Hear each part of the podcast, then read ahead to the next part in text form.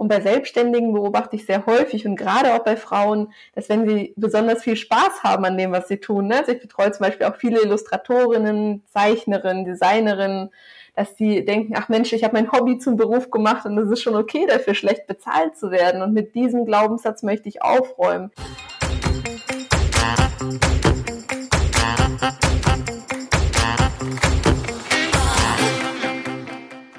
Es geht los. Wir starten in eine neue Folge des finanziellen Podcasts Schwungmasse. Ich bin Katharina und heute ist in meiner Leitung eine absolute Expertin zum Thema Gehalt. Ich werde mit ihr über Tipps und Tricks sprechen, sodass du das richtige Handwerkszeug bekommst, egal ob angestellt oder auch im selbstständigen Verhältnis, um mehr aus deinem Gehalt, mehr aus deinem Einkommen zu machen. Herzlich willkommen, Lubov Scheikewitsch. Hallo. Vielen Dank, Katharina, dass ich bei euch zu Gast sein darf. Lubov, die häufigste Frage ist auch, die man sich ja stellt, wann sollte ich eigentlich mein Gehalt verhandeln? Mhm. Und ich glaube, es gibt ganz, ganz viele Menschen da draußen, die sagen, hey, ähm, ich habe ein Jahresgespräch, beispielsweise im Januar oder Februar, und das ist der richtige Moment, um das eigene Gehalt zu verhandeln. Aus meiner Sicht ist der richtige Moment immer dann, wenn der eigene Marktwert und die Bezahlung nicht mehr übereinstimmen. Ne? Das heißt, es kann passieren, dass man schon ewig im Unternehmen ist und dann den eigenen Marktwert ausarbeitet. Ich habe zum Beispiel eine Dame betreut, die hat meinen Online-Kurs gemacht, die Sabine, und sie hat dann während des Online-Kurses festgestellt, dass sie eigentlich 50 Prozent unter Marktwert liegt und ist in dem Moment auch in die Verhandlung gegangen, wohl wissend, dass sie eigentlich mehr verdienen sollte, als sie dann in dem Moment schon tut. Und ähm, dein Angebot richtet sich ja auch an Selbstständige. Gibt es hier Fehler, die häufig gemacht werden, die du entdeckst und sagst, ähm, da geht man nicht richtig ran, da gibt es Optimierungspotenzial? Auf jeden Fall. Also ich glaube, der erste Schritt, den Selbstständige machen sollten, ist, sich einen ordentlichen Mindeststundensatz auszurechnen. Und was meine ich damit? Dass man wirklich bedenkt, dass man nicht 365 Tage im Jahr verkaufen kann, ähm, dass Krankheitstage, Urlaubstage und so weiter dazukommen, dass man selbst für die eigene Altersvorsorge, für äh, Fälle der Arbeitslosigkeit vorsorgen kann, dass man das alles wirklich in die Mindeststundensatzplanung mit einbezieht. Und bei Selbstständigen beobachte ich sehr häufig und gerade auch bei Frauen, dass wenn sie besonders viel Spaß haben an dem, was sie tun, ne? also ich betreue zum Beispiel auch viele Illustratorinnen, Zeichnerinnen, Designerinnen, dass die denken, ach Mensch, ich habe mein Hobby zum Beruf gemacht und es ist schon okay, dafür schlecht bezahlt zu werden. Und mit diesem Glaubenssatz möchte ich aufräumen. Ich glaube, dass es extrem wichtig ist, dass wenn einem etwas leicht fällt, gerade dann man höchstwahrscheinlich auch ein Talent für das Thema hat und gerade dieses Talent sollte auch angemessen bezahlt werden. Das heißt, ich würde den Mindeststundensatz wirklich ordentlich ausrechnen, mich viel mit anderen Selbstständigen unterhalten aus der Branche und schauen, was verdienen die, wie ist der Marktpreis für meine Tätigkeit und auf keinen Fall die Dinge, die einem leicht fallen, für selbstverständlich halten. Hm, okay, also auch ganz viel Thema Glaubenssätze, Einstellung, viel Arbeit. Du hast eben vom Mindeststundensatz gesprochen. Wie rechne ich mir den denn genau aus? Gibt es da irgendwie eine Formel, die ich anwenden mhm. kann? Oder wie kann ich dann auch so einen Ansatz finden für, ich sage jetzt mal, meinen Preis, meinen Stundenwert als Selbstständige? Sehr, sehr gute Frage. Also wir machen das im Online-Kurs sehr detailliert, aber es geht im Großen und Ganzen erstmal darum, verdiene ich mit der Selbstständigkeit überhaupt gleich viel wie mit der Anstellung in einer Vergleich vergleichbaren Tätigkeit. Ne? Das heißt, wenn ich jetzt beispielsweise selbstständige Grafikerin bin, dass ich mir angucke, wie wäre mein Gehalt ähm, entsprechend meines Erfahrungsstandes bei einer angestellten Person und dass ich dann nochmal dazu rechne, dass ich in der Selbstständigkeit keinen Arbeitgeberanteil zur Krankenversicherung habe, keinen Arbeitgeberanteil zur Rentenversicherung und all das wirklich einmal ordentlich ausrechne plus mir nochmal wirklich ähm, ordentlich angucke, wie viele Tage kann ich tatsächlich verkaufen. Ne? Weil wenn wir als Selbstständige beispielsweise ähm, fünf Tage die Woche arbeiten, können wir ja noch lange nicht wie Angestellte diese ganzen fünf Tage in Rechnung stellen, dass man das alles einmal wirklich komplett ausrechnet für sich und sich da die Zahlen anguckt. Hm. Und wenn ich jetzt äh, angenommen, ich bekomme das Feedback, äh, du bist zu teuer ähm, und das dann auch nicht nur einfach, sondern mehrfach, wie kann ich damit dann umgehen? Ich würde empfehlen, im Vorfeld der Verhandlung schon festzulegen, was die eigenen Preise, Mindestgrenzen, Höchstgrenzen und so weiter sind. Also sich sehr, sehr detailliert vorzubereiten. Dazu kommen wir bestimmt nochmal gleich, wie man sich vorbereitet. Ähm, aber da ist wirklich meine Empfehlung zu schauen, ist es tatsächlich so, dass ich über Marktwert liege Oder habe ich mich vielleicht an die ähm, falsche Zielgruppe positioniert? Wie, sie, wie steht so meine Positionierung? Ich habe beispielsweise ähm, jetzt die Tage erst mit einer Personal Branding Fotografin gesprochen und die sagt zum Beispiel, dass sie sich noch viel ähm, spitzer positionieren kann. Ne? Also welche Zielgruppe spreche ich mit meinem Angebot an? Wer sind meine Kunden? Habe ich die richtigen Kunden? Ja, dass ich das prüfe und wenn dann immer noch alle Stricke reißen, dass ich mir überlege, okay, ist das ein tatsächlich zu hoher Preis? Ähm, wo bewege ich mich? Ne? Dass man seinen Marktwert eigentlich schon klar hat, bevor man diese äh, diese Konfrontation mit einem Totschlagargument, sowas wie, das ist hier jetzt zu teuer hat, so dass man für sich weiß, okay, ist das tatsächlich ein recht teurer Preis oder ist das eigentlich mein absolutes Minimum und das sind jetzt gerade die falschen Kunden. Hm, also absolut wirklich sich äh, seine eigenen Leistungen kennen, den Marktwert kennen, das heißt also auch viel Scannen, Research machen. Und gibt es dann aber auch Situationen, wo du sagst, ich kann jetzt was vom Preis nachlassen oder es vielleicht auch mal als Investment sehen? Ähm, es gibt ja so Situationen, äh, habe ich auch erlebt, jetzt bin ich zwar nicht selbstständig, aber wo dann gesagt wird, hey, du hast ja auch was davon, du hast eine Reichweite, du hast eine Präsenz. Ist das was, wo man sagen kann, so ja, das kann ich auch als Gegenwert rechnen oder was rätst du an diesen Stellen? Ähm, die Fälle gibt's auf jeden Fall. Ne? Und ich glaube, man muss halt schauen, kriegt man entsprechend anderen Gegenwert. Also ich habe zum Beispiel auch eine Visual Facilitatorin betreut, jemand, der Veranstaltungen mitzeichnet und dann gab es eine Zeitung, die sie versucht hatte zu buchen und diese Zeitung hatte kein Budget. Und dann war die Frage, okay, womit sie ihr sonst entgegenkommen können. Und sie haben dann eine ganze Seite zum Beispiel in dieser sehr bekannten Zeitung über sie erstellt, was dann wiederum ihr natürlich sehr viel Werbung und sehr viel äh, Reichweite gebracht hat. Das heißt, dass man da einfach schaut, was kann eine andere Gegenleistung sein, die entsprechend ähm, passend ist auch für die Leistung, die man erbringt. Und auch da zu schauen nochmal, ähm, ob es vielleicht auch etwas ist, was ein entsprechendes Image bringt. Und gerade wenn man am Anfang der Selbstständigkeit steht, dass man auch erstmal Kunden aufbaut, Referenzen aufbaut, das können alles Gründe sein, auch mal mit dem Preis nachzulassen, äh, auch mal einen Preisnachlass zu gewähren. Aber man sollte auf jeden Fall prüfen, dass das nicht dauerhaft der Fall ist, ne? dass es eine bestimmte Begründung hat. Und bei mir ist es auch so, dass ich beispielsweise, weil ich in anderen Bereichen faire Preise ähm, faire Preise verdiene, dann die Möglichkeit habe, im Non-Profit-Bereich auch mal zu sagen, wenn mir eine Veranstaltung so am Herzen liegt und die wirklich kein Budget haben, dass ich sage, die unterstütze ich einfach pro bono. Aber das funktioniert natürlich nur, wenn ähm, das entsprechende Budget durch normale Projekte und durch die normale Tätigkeit reinkommt. Ja, und gibt es eine bestimmte Situation, wo du sagst, da hat es bei dir Klick gemacht, da hast du selber auch verstanden, ähm, ich, ich muss was an meinem Preis ändern und ähm, vor allen Dingen auch da nochmal hinterhergeschoben, die Frage, warst du schon immer selbstständig? Wie bist du also zu deinem jetzigen Job auch gekommen? Ich glaube, es hat verschiedene Facetten. Also ich bin tatsächlich seit dem dritten Semester des Studiums schon selbstständig. Ähm, das hat sich damals zufällig ergeben. Damals habe ich Sales Promotion gemacht neben dem Studium, um meine Auslandsreisen zu finanzieren, um mein Auslandssemester zu finanzieren. Ähm, in der Zeit habe ich aber noch nicht gewusst, dass Gehälter und Honorare verhandelbar sind. Ne? Das heißt, ich glaube, ganz viele Menschen da draußen, auch die, die jetzt zuhören, denken immer so, ach, man ist entweder als Verhandler geboren oder man wird es auch nie. Und ich bin der festen Überzeugung, dass Verhandlungen und Verhandlungsskills erlernbar sind und dass das jeder Mensch, der sich damit beschäftigt, auch lernen kann. Und ähnlich war es bei mir zum Studiumende. Das war das letzte Mastersemester. Da habe ich meine Masterarbeit bei einem großen Konzern geschrieben und bin dann nach Mittagessen mit einer Personalerin gemeinsam die Treppe hochgegangen. Und sie hatte mich dann gefragt, so, Frau Scheikewitsch, können Sie sich vorstellen, hier anzufangen? Und ich hatte halt mitbekommen, wie die Gehälter äh, dort im Konzern sind, habe dann gedacht, gedacht und auch gesagt, so ganz ehrlich, nach fünf Jahren Studium, das ist mir hier zu wenig. Und dann sagte sie zu mir, sie wissen schon, dass das alles Verhandlungssache ist. Und ich habe das nicht mal ansatzweise gewusst. Ne? Und ich habe Personal und Marketing im Hauptfach studiert, Wirtschaftswissenschaften. Das heißt, ich habe eigentlich das prädestinierte Fach studiert, um genau das zu wissen, dass es Gehaltsverhandlungen gibt, dass man sich damit auseinandersetzen sollte.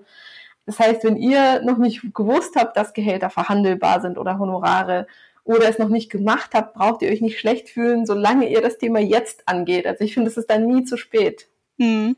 Und wie ist es dann bei dir losgegangen, also oder weitergegangen? Vor allem, du sagst ja eben, ja. Ähm, die Personalerin hat dann gesagt, okay, das ist alles verhandelbar. Hast du dann nachgedacht und hast gesagt, okay, ich verhandle und guck mal, was rausspringt und gehe in die Anstellung oder bist du dann in die Selbstständigkeit dann doch gegangen?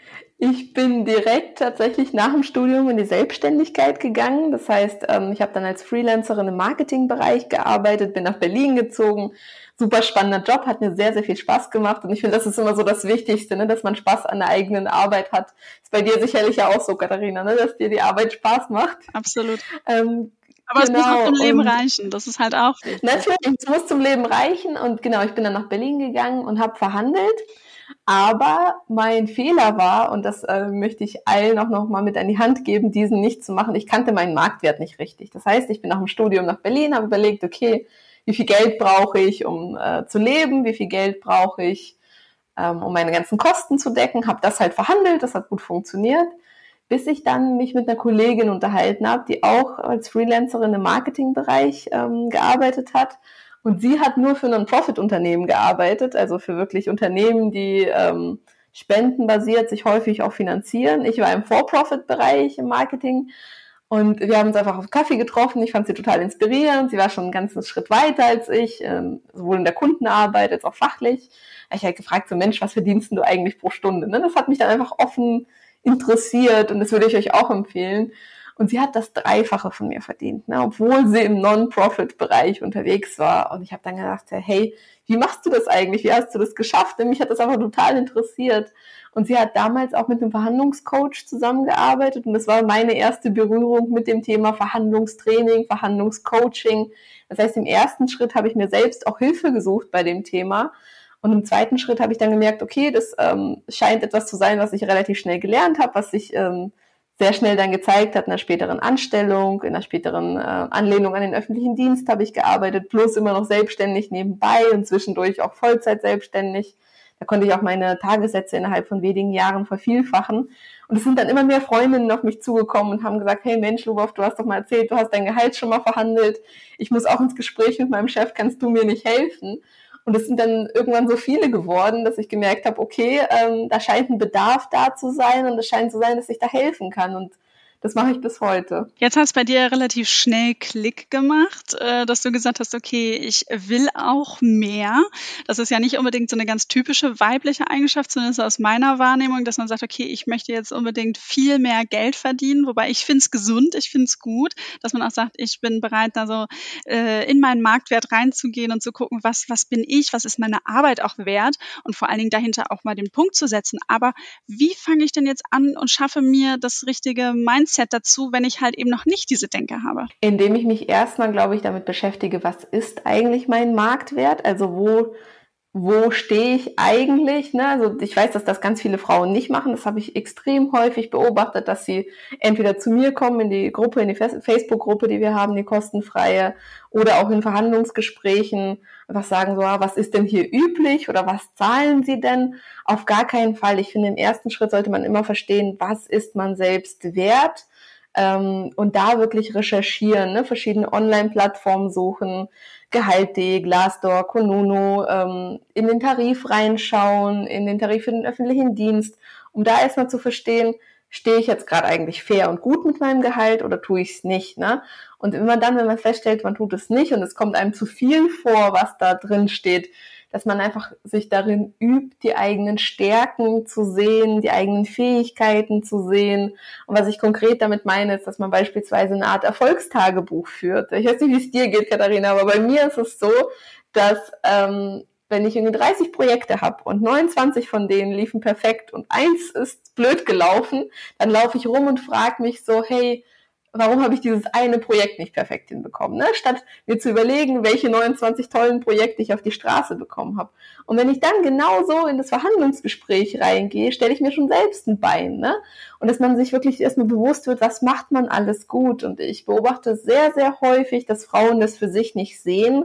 Das heißt, da gilt es auch, das Gespräch zu suchen mit Kolleginnen, Kollegen, ehemaligen Chefs, ne, dass die einem erstmal nochmal Feedback geben dazu, was schon gut funktioniert hat, was sie für Stärken und Fähigkeiten in einem selbst sehen. Äh, das Buch von Byron Katie, The Work, das kann ich sehr empfehlen zum Thema Glaubenssätze aufbrechen. Ähm, das können aber auch bestimmte Meditationen sein, ne? also dass man sich wirklich ganz aktiv mit dem Thema Mindset beschäftigt.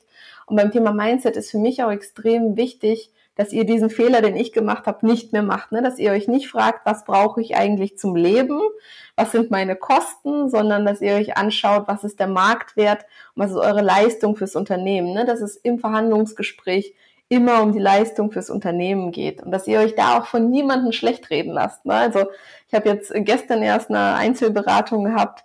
Ähm, das war eine Dame, die verdient im sechsstelligen Bereich und ähm, wechselt den neuen Job, wo sie jetzt ein schlechteres Angebot bekommen hat wo ihr ganzes Umfeld ähm, ihr gesagt hat, hey, aber das ist doch immer noch ein gutes Angebot, du darfst da doch jetzt nicht verhandeln, ne?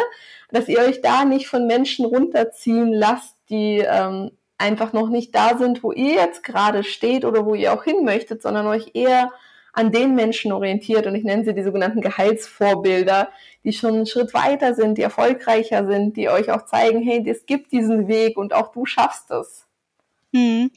Also jetzt habe ich dann äh, meinen Marktwert recherchiert, weiß, was ich selber wert bin. Ich habe mir eine Liste gemacht selber, was sind so meine Stärken, Fähigkeiten, Erfolgstagebuch geführt, habe auch mal andere Leute gefragt, habe auch über das Thema viel gesprochen dementsprechend. Ähm, die Punkte nehme ich also schon mal sozusagen in den Termin mit rein. Wie wähle ich denn jetzt den passenden Termin? Äh, wir gehen jetzt mal wieder ins Angestelltenverhältnis, ähm, weil wenn ich selbstständig bin, kann ich ja meine Preise dann auch bestimmen. Ähm, Außer du sagst, da gibt es einen Unterschied, äh, dass man da auch bestimmte Zeitpunkte beachten sollte. Aber im Angestelltenverhältnis, wie wähle ich denn jetzt den vermeintlich passenden Termin für meine Gehaltsverhandlung? Also ich finde es ganz, ganz wichtig, den Termin frühzeitig zu wählen. Wir haben ja vorhin schon mal ganz kurz über das Thema Jahresgespräch gesprochen. Wenn das Jahresgespräch im Januar oder Februar stattfindet, werden die Budgets meistens im Oktober, November, je nach Unternehmen, manchmal schon September verteilt. Das heißt, da wäre der richtige Zeitpunkt vor der Budgetverteilung, aktiv das Thema anzusprechen. Ich beobachte das auch sehr, sehr häufig, dass Frauen einfach darauf warten, dass die gute Leistung gesehen wird und gar nicht aktiv dieses Gespräch suchen. Das heißt, ich empfehle proaktiv das Gespräch anzufragen, bevor die Budgets im Unternehmen verteilt werden. Und das könnt ihr auch nachfragen, ne, wann Budgets genau verteilt werden. Das heißt, ähm, das wäre ein Zeitpunkt, aber es steht auch nirgendwo gut geschrieben, dass man nur einmal im Jahr das Gehalt verhandeln sollte. Also ich kann mich bei mir erinnern, ich habe ja vorhin gesagt, ich habe schlecht verhandelt. Ich habe nach drei Monaten in meiner ersten Tätigkeit verhandelt. Ne? Und ähm, immer dann, wenn ihr merkt, ihr leistet jetzt sehr viel mehr, wenn ihr gerade ein Projekt erfolgreich abgeschlossen habt, wenn ihr gerade einen riesen Kunden eingebracht habt, wenn ihr mehr Umsatz ähm, generiert habt, wenn ihr die Kosten reduziert habt, immer dann ist ein guter Zeitpunkt nochmal das Gespräch zu suchen und das Gehalt darf auch rückwirkend angepasst werden. Also wir hatten jetzt vorgestern in der Facebook-Gruppe zum Kurs auch eine Rückmeldung, da wurde bei der Dame das Gehalt um 30 Prozent schon rückwirkend, ich glaube zum ersten Zehnten oder sowas erhöht. Ne? Das ist alles möglich unter der Voraussetzung, man bereitet sich gut vor, sucht das Gespräch und wartet nicht, bis jemand auf einen zukommt und die gute Leistung sieht. Hm. Jetzt hast du gerade so ein paar Punkte genannt, die ich dann mitnehmen kann und aufzählen kann. Also ich habe einen neuen Kunden gewonnen, ich habe den Umsatz gesteigert. Ähm, jetzt arbeite ich vielleicht in einem Bereich, wo es ähm, mehr verwaltungstechnischer ist, wo ich sozusagen nicht direkt aktiv an den äh, an den Bereichen arbeite, wo ich wirklich diese starken KPIs, also die Zahlen, die man dann auch wirklich messen kann. Was sind denn da so Punkte, wo ich sagen kann, ah okay, jetzt sollte ich da in eine Gehaltsverhandlung gehen? Mhm. Indem man beispielsweise Prozesse optimiert und verschlankt, ne, das Team zusammenhält, äh, dafür sorgt, dass alle rechtzeitig ihre Termine einhalten. Also das klingt vielleicht so ein bisschen banal, ne, dafür zu sorgen, dass alle rechtzeitig ihre Termine einhalten, aber je größer ein bestimmter Verwaltungsbereich ist, desto wichtiger ist, dass das die Kommunikation auch funktioniert. Ne? Also ich erlebe das häufig gerade bei meinen Kunden, dass sie sagen, na ja, aber äh, ich arbeite an solchen soften soften Themen wie zum Beispiel Kommunikation und so weiter, da hat man noch gar keine richtigen KPI. Und wenn ich mit denen dann reingehe, wie sehr sie ihrem Chef beispielsweise den Rücken frei halten, ähm, wie sehr sie die Abteilung zusammenhalten, obwohl sich manche Menschen diese Abteilung zum Beispiel nicht mögen und so weiter. Auch das sind alles sehr, sehr relevante Punkte, die auf den ersten Blick für einen selbst manchmal selbstverständlich scheinen, das ist ja auch das, worüber wir vorhin gesprochen haben, aber trotzdem einen großen Mehrwert für das Unternehmen beitragen. Ich habe zum Beispiel eine Buchhalterin betreut, ähm, eine Mama in Teilzeit mit zwei Kindern und sie hat immer den Jahresabschluss so gut vorbereitet, dass ihr Chef einfach nur den noch abnicken musste. Das heißt, sie hat in den ganzen Jahresabschluss im Prinzip abgenommen, nur dass sie die Verantwortung dafür noch nicht hatte. Ne? Und sie hat dann gesagt, hey, ich übernehme das komplett, das heißt, du brauchst dich um das Thema gar nicht mehr kümmern, mache ich ja sowieso zu 99,9 Prozent schon und kriege dafür eine Gehaltserhöhung. Das äh, klappt auch. Ne? Sie hat dann 300 Euro mehr im Monat bekommen, beispielsweise in Teilzeit.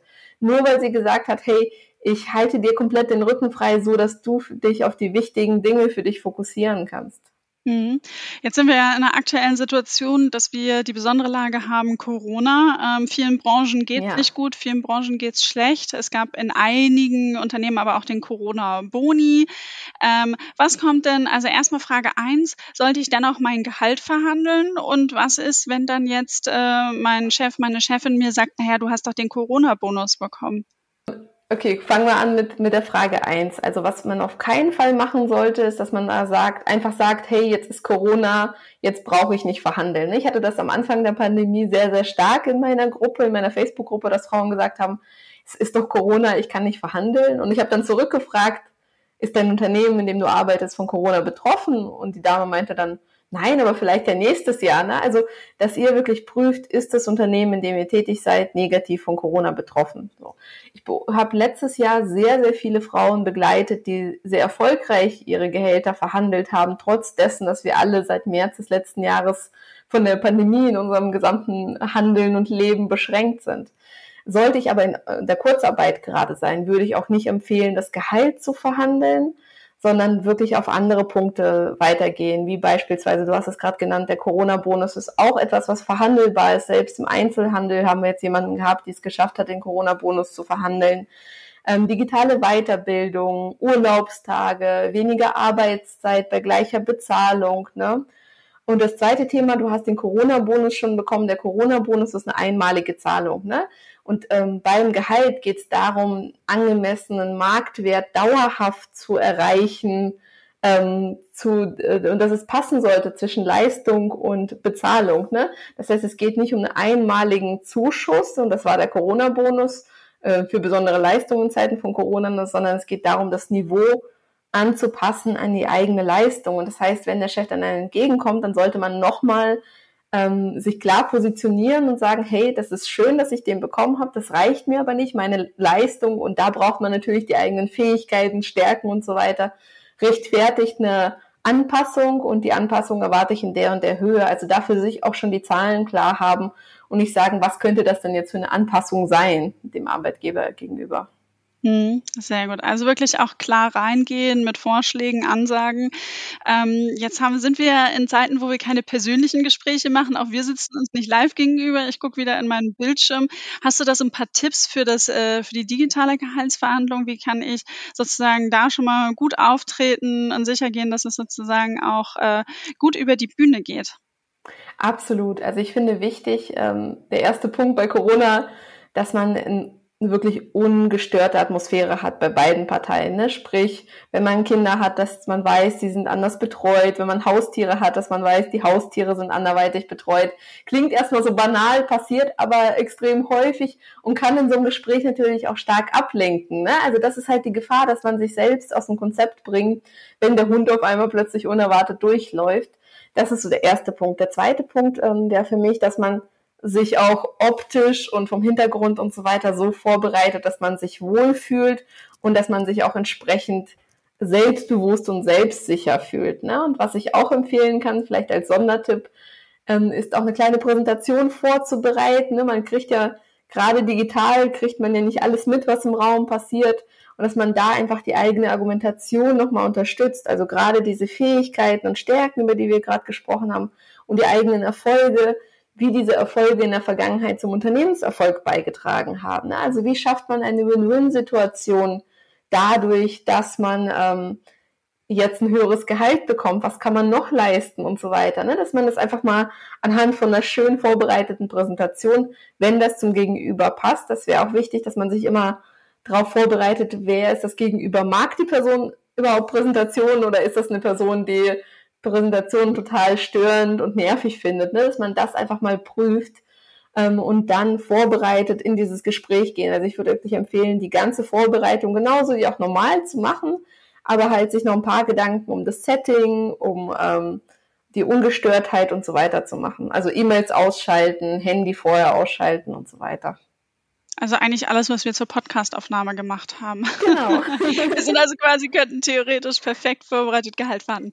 Genau. Ähm, Jetzt habe ich äh, das Gespräch gehabt und ähm, ich höre nichts mehr äh, zurück. Also es kommt nichts zurück oder mir dauert die Rückmeldung zu lange. Also dieses Thema Nachfassen. Wie kann ich das angehen, um auch vor allen Dingen bestimmt zu sein, vielleicht aber auch nicht zu fordern, weil ich glaube, das ist häufig so dieses Thema, dass man dann sagt, ah, ich will jetzt nicht schon wieder nachhaken, nicht, dass ich zu fordernd gelte und dass ich dann irgendwie sozusagen, dass ich ankomme, als würde ich nerven. Hast mhm. du da irgendwie nochmal eine Herangehensweise, wie du sagst, so kannst du das vorbereiten und ähm, dann kommt das auch gut an. Also ich würde auf jeden Fall vereinbaren, schon während des Gesprächs, wann das Ergebnis feststeht, ne, dass für beide Parteien Termin klar ist und diesen Termin auch festhalten. Ähm, ich glaube, dass Frauen sich da viel zu viele Sorgen machen. Also dieses Thema nicht fordernd zu wirken, da möchte ich alle gern so ein bisschen wachrütteln, zu sagen, fordernd zu sein ist okay. Ne? Es gibt einen Unterschied zwischen fordern und erpressen. Also erpressen wäre für mich sowas wie, wenn ich bis morgen kein Feedback habe, dann ähm, kündige ich. Das wäre für mich erpressen, das kann ich auf keinen Fall empfehlen. Aber klar zu sagen, was man für seine Leistung äh, haben möchte und dass es einem nicht reicht, dass das jetzt schon zwei Monate sich hinzieht und dass man wenn dann erwartet, dass das rückwirkend schon geändert wird, ist für mich einfach eine klare Positionierung. Ne? Und das heißt, sich da klar zu positionieren, muss nicht negativ oder forsch sein, weil wir ähm, geben dem Arbeitgeber oder der Arbeitgeberin in dem Fall ja auch unsere Lebenszeit ne, im Tausch. Und für mich ist das wirklich so ein Thema, was auf Augenhöhe passieren sollte, dass man sich anschaut, ähm, wenn ich jetzt meine Lebenszeit der Firma, dem Arbeitgeber zur Verfügung stelle, sollte das angemessen bezahlt werden. Und wenn das auf Dauer nicht passt, dass man für sich einfach einen Plan B hat und sagt, okay, hier ist meine Grenze und nicht weiter. Und das darf man aber auch regelmäßig ans Gegenüber kommunizieren. Also ich habe ja vorhin erzählt, dass ich bei meiner ersten Tätigkeit nach drei Monaten neu verhandelt habe. Da ist mir mein Chef bestimmt viermal aus dem Weg gegangen. Das eine Mal musste er seine Kinder abholen, das zweite Mal hat er einen ganz dringenden Termin. Das kann sein, dass euch das passiert, ne? Und eure Aufgabe ist es dann immer am Ball zu bleiben und das Thema Gehalt auch zu eigenen Prio zu machen, weil ich erkläre immer Frauen, stell dir vor, das wäre ein Projekt mit einer äh, absolut konkreten Deadline. Ne? Du musst dieses Projekt bis zum Zeitpunkt X abgeben. Dann würdest du ja auch nicht akzeptieren, dass alle Parteien, die involviert sind, nicht liefern. Ne? Das heißt, den würdest du jeden Morgen irgendwie auf der Matte stehen, anrufen und sagen, hey, ich muss das Projekt abgeben, jetzt bitte wird's Zeit. Und genau so gilt es, sich fürs eigene Gehalt auch einzusetzen. Weil das Problem ist, wenn wir nicht aufs eigene Gehalt achten, ich meine, das brauche ich bei den Finanzheldinnen niemandem erzählen, aber wie dann die eigene Altersvorsorge, das Vermögen und so weiter über die Zeit leidet, ist einfach extrem erschreckend. Mhm. Und Jetzt stelle ich mir vor, ich bin in der Situation. Ich habe mit meiner Vorgesetzten, meinem Vorgesetzten gesprochen. Wir haben eine Deadline ausgehandelt und äh, dann findet das nächste Gespräch statt. Dann heißt es, super, es ist so wertvoll, was du leistest, alles toll. Deshalb bekommst du ähm, 20 Euro, ich sage jetzt einfach mal so als Summe, also eine viel zu geringe Summe monatlich, dann irgendwie mehr aufs Festgehalt, ähm, damit sozusagen so ein bisschen dieses Ruhigstellen, so hey, ich gebe dir ein kleines Leckerli und dann ist es okay, ähm, sozusagen, dann sollte es auch abgehandelt sein. Vielleicht gibt es auch noch einen kleinen Sonderbonus, ganz wichtig, nur einmalig. Ähm, was, was mache ich dann? Oder auch es tut sich dann einfach gar nichts. Ich werde mit Lob überschüttet und äh, fühle mich erstmal ganz toll, gehe auch aus dem Gespräch raus und merke dann danach, Mensch, äh, das, was wir eigentlich vereinbart hatten oder das, was ich eigentlich wollte, das ist gar nicht eingetreten. Ich, ich bekomme nicht mehr festes Gehalt zugesprochen. Mhm. Und das wiederholt sich vielleicht über einen längeren Zeitraum oder es wird vielleicht immer auch mal wieder in Aussicht gestellt. Weil das sind so Dinge, die nehme ich auch aus Gesprächen wahr und ich frage dann natürlich auch nur für viele Freundinnen, ähm, die, die dann ja auch mal so passieren, ähm, dass man dann immer wieder wieder gelobt wird und dann wieder geschoben und geschoben. Was mache ich denn dann? Ja, also ich glaube, was da ganz, ganz wichtig ist, sich klar zu positionieren, dass das für, für dich dann oder für die Person nicht zufriedenstellend ist. Ne? Das heißt, klar zu sagen, hey, das reicht mir nicht, das genügt mir nicht, so dass du das Lob wertschätzt, ne? also in dem Moment auch die Person einzufangen und zu sagen, hey, das finde ich super, macht mir auch alles sehr viel Spaß. Ich erwarte aber, dass es entsprechend sich im Gehalt auch spiegelt, genauso wie wir festgelegt haben beim Gespräch XY oder genauso wie ich gefordert habe beim Gespräch XY. Und da ist das Thema für mich auch, wann zieht man die Reißleine? Ne? Also wann zieht man selbst die Reißleine, dass es einem klar und bewusst ist. Und ich glaube, das merkt das Gegenüber auch im eigenen Verhalten. Ne? Das heißt, in dem Moment, wo ich mich wirklich klar vor die Person jetzt im realen Raum vor die Person stelle und sage, hey, Moment mal, jetzt hast du mich dreimal schon warten lassen, jetzt haben wir das Gespräch schon dreimal aufgeschoben, jetzt müssen wir reden und zwar sofort, so meine Vorgehensweise, ähm, merkt die Person, okay, jetzt ist es dir wirklich ernst. Ne? Und genauso kann im digitalen Raum auch eine E-Mail formuliert sein. Hey, das ist für mich wirklich nicht zufriedenstellend. Ich warte jetzt hier schon zwei Monate und für mich muss da was passieren, ne? ohne zu drohen. Und das ist, glaube ich, die Kunst, sich da äh, zu positionieren. Ja, und äh, jetzt kam mir gerade noch eine weitere Schwierigkeit in den Kopf. Ähm, angenommen, ich habe ähm, über Gehalt gesprochen, es wird gesagt, ja, super, äh, wir, wir versuchen was zu ändern, Führungskraft wechselt. Oh ja. Jetzt weiß ja die oder der Neue gar nicht, was irgendwie los war. Wie kann ich denn dem vorbeugen, mhm. ähm, dass das dann auch sich nicht verliert? Mhm. Ich habe vielleicht auch eine Zeit lang keine Führungskraft und muss mich dann mit Personal austauschen, mit Menschen sprechen, die mich und meine Arbeit ja auch überhaupt gar nicht kennen. Ja, also erstmal da beim Führungskräftewechsel, äh, ich bin keine Arbeitsrechtlerin, aber das, was ich weiß, hat man einen Anspruch auf ein Arbeitszeugnis. Das heißt, das würde ich mir auf jeden Fall einfordern. Und ich würde versuchen, immer bevor die Führungskraft geht, noch eine Gehaltssteigerung durchzubekommen, wenn die Person gewillt ist und wenn das möglich ist. Aber zu auf, ähm, also zumindestens auf jeden Fall das Arbeitszeugnis einfordern, so dass man schwarz auf weiß die Leistung nochmal hat und da im Optimalfall auch die Empfehlung für eine Gehaltserhöhung und in welcher Höhe. Mhm. Bei diesem Thema Arbeitszeugnis, ähm, ich habe letztens mit einer Person gesprochen, die sagte mir so, ich arbeite seit bald 25 Jahren im selben Unternehmen, unterschiedlichste Positionen, ähm, und hat noch nicht ein Zwischenzeugnis bekommen. Mhm. Ähm, ich habe mir dann so gedacht, Mensch, eigentlich ähm, nach jeder Position, die man bekleidet hat, äh, mindestens irgendwie ein Zwischenzeugnis ähm, anfordern. Hast du da irgendwie so einen Tipp, wo man sagt, okay, dann sind Zeitpunkte, wo du dir auch mal so ein Zwischenzeugnis einholen kannst und was ich dann auch häufig dann mal wahrnehme, ist, dass man sich dann sozusagen schlecht fühlt, weil man möchte ja nicht das Gefühl geben, dass man irgendwie abwandern möchte. Wie kann mhm. ich denn damit umgehen? Also wie kann ich das sozusagen äh, äh, gut einfädeln, dass es, äh, dass ich mich nicht schlecht fühle oder dass es auch nicht falsch wahrgenommen wird? Also ich finde gerade, dass bei Positionswechseln oder Führungskräftewechseln das sehr, sehr häufig ist. So meine Wahrnehmung, ne, so nehme ich das in meiner Community sehr stark wahr aber natürlich ähm, gibt dieses Gefühl von, ne, möchte man jetzt abwandern. Deswegen würde ich wirklich diese Wendepunkte, beispielsweise auch von der Elternzeit, ne, wo man nicht weiß, was äh, in der Elternzeit in der Abteilung passiert, einfach nutzen, um Zwischenzeugnisse einzuholen. Ich würde aber auch diese Zeugnisse, meine persönliche Meinung, nicht überbewerten. Ne? Also ähm, solange man in der Vergangenheit mehrere Arbeitgeber hatte, solange man mehrere Jobs gemacht hat, solange man ein gewisses Skillset aufgebaut hat, ich glaube nicht, dass auch nur eine meiner Kundinnen oder Kunden ähm, oder auch bei, meinen, bei meiner Anstellung, als ich da gearbeitet habe, die haben sich kein Arbeitszeugnis von mir angeguckt. Je früher man natürlich ähm, im Berufsleben ist, desto wichtiger sind noch Arbeitszeugnisse. Ne? Das heißt, ich würde wirklich gucken, dass ich ein paar gute Arbeitszeugnisse habe, aber das Thema auch nicht zum Prio-Thema machen, sondern eher das Thema Gehalt. Mhm. Jetzt hast du ja ganz viele Beratungen tagtäglich, sprichst mit den unterschiedlichsten Menschen, hauptsächlich ja Frauen. Du hast dich ja sozusagen darauf spezialisiert. Gibt es einen Tipp, den du in jeder Beratung mitgibst? Also was ich immer sehr, sehr erstaunlich finde, dass egal wo eine Frau steht, ob jetzt irgendwie bei einem Gehalt von 40.000 Euro oder von 120, ich erlebe es sehr, sehr häufig, dass sich Frauen selbst klein machen. Ne? Also dass sie diese Schwächen, von denen wir gerade gesprochen äh, haben, direkt ins Gespräch mit reinbringen, direkt ähm, nennen.